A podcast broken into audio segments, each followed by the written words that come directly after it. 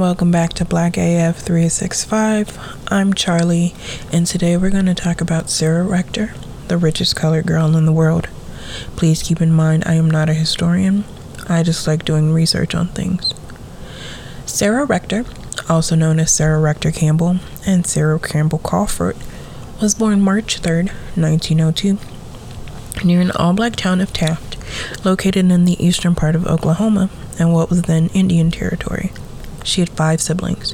Her parents, Rose McQueen and Joseph Rector, were the grandchildren of slaves owned by the Creek Indians before the Civil War, which became part of the Muscogee Creek Nation after the Treaty of 1866.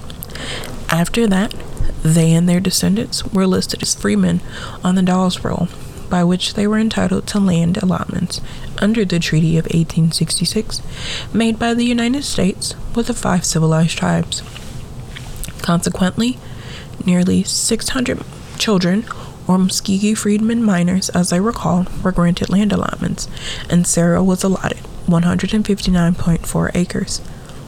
The parcel of land allotted to Sarah was located in Glenpool, about 60 miles from where she and her family lived. It was inferior, infertile soil, not suitable for farming, with better land being reserved for white settlers and members of the tribe.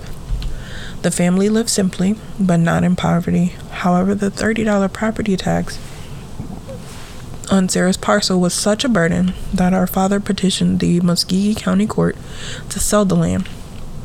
His petition was denied because of certain restrictions on the land, so he was required to continue paying the taxes. To help cover the expense, Joseph leased Sarah's parcel to the Standard Oil Company. In 1913, the independent oil driller B.B. Jones drilled a well in that property that produced a gusher that began to bring in 2,500 barrels of oil a day. Sarah began to receive $300 a day from this. The law at the time required full-blooded natives, black adults, and children who were citizens of Indian Territory with significant property and money to be assigned a well-respected white guardian. As soon as Sarah received this windfall, there was pressure to change her guardianship from her parents to a local white resident named T.J. or J.T. Porter, an individual known to the family. Sarah's allotment became part of the Cushing Drumright oil field, and in October of 1913, she received $11,567 in royalties. As news of Sarah's wealth spread worldwide, she began to receive requests for loans, money gifts, and marriage proposals, even though she was only 12 years old. Given her wealth in 1913, the Oklahoma legislature made an effort to have Sarah declared white, allowing her to reap the benefits of her elevated social standing, such as riding in a first-class car on a train. In 1914, an African-American journal, the Chicago Defender, began to take an interest in Sarah, just as rumors began to fly that she was a white immigrant who was being kept in poverty. The newspaper published an article stating that her estate was being mismanaged by her family and that she was uneducated and had a poor quality of life. This caused national African American leaders Booker T. Washington and W.E.B. Du Bois to become concerned about her welfare. In June of that year, a special agent for the National Association for the Advancement of Colored People, NAACP, James C. Waters Jr. sent a memo to Du Bois regarding her situation.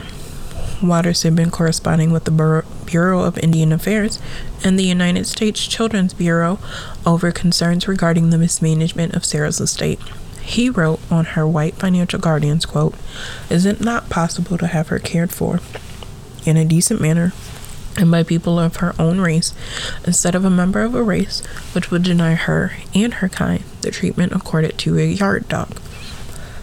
This prompted Du Bois to establish the Children's Department of the NAACP, and which would investigate the claims of white guardians who were suspected of depriving black children of their land and wealth. Washington also intervened to help the Rector family.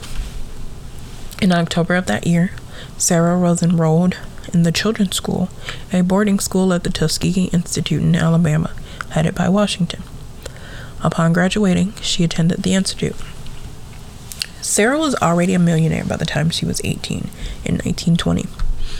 She owned stocks, bonds, a boarding house, businesses, and a 2,000-acre piece of prime river bottom land.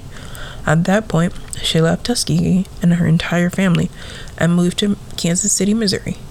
She purchased a house on 12th Street, known as the Rector House, which is currently owned by a local nonprofit with the intention of restoration and historical and cultural preservation. Soon after moving to Kansas City, she married a local businessman, Kenneth Campbell, in 1920. The wedding was a private affair, with only her mother and Campbell's maternal grandmother present.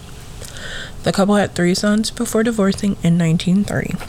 And in 1934, she married a restaurant owner named William Crawford. Sarah lived a comfortable life, and with a taste for fine clothing and cars, she enjoyed her wealth. She threw lavish parties and entertained such celebrities as Count Basie and Duke Ellington. Sarah died on July 22, 1967, at the age of 65. She was buried in Blackjack Cemetery in her childhood home of Taft. Well, that's all for this week. Thanks again for tuning in to Black AF 365 with Charlie. Have a great week.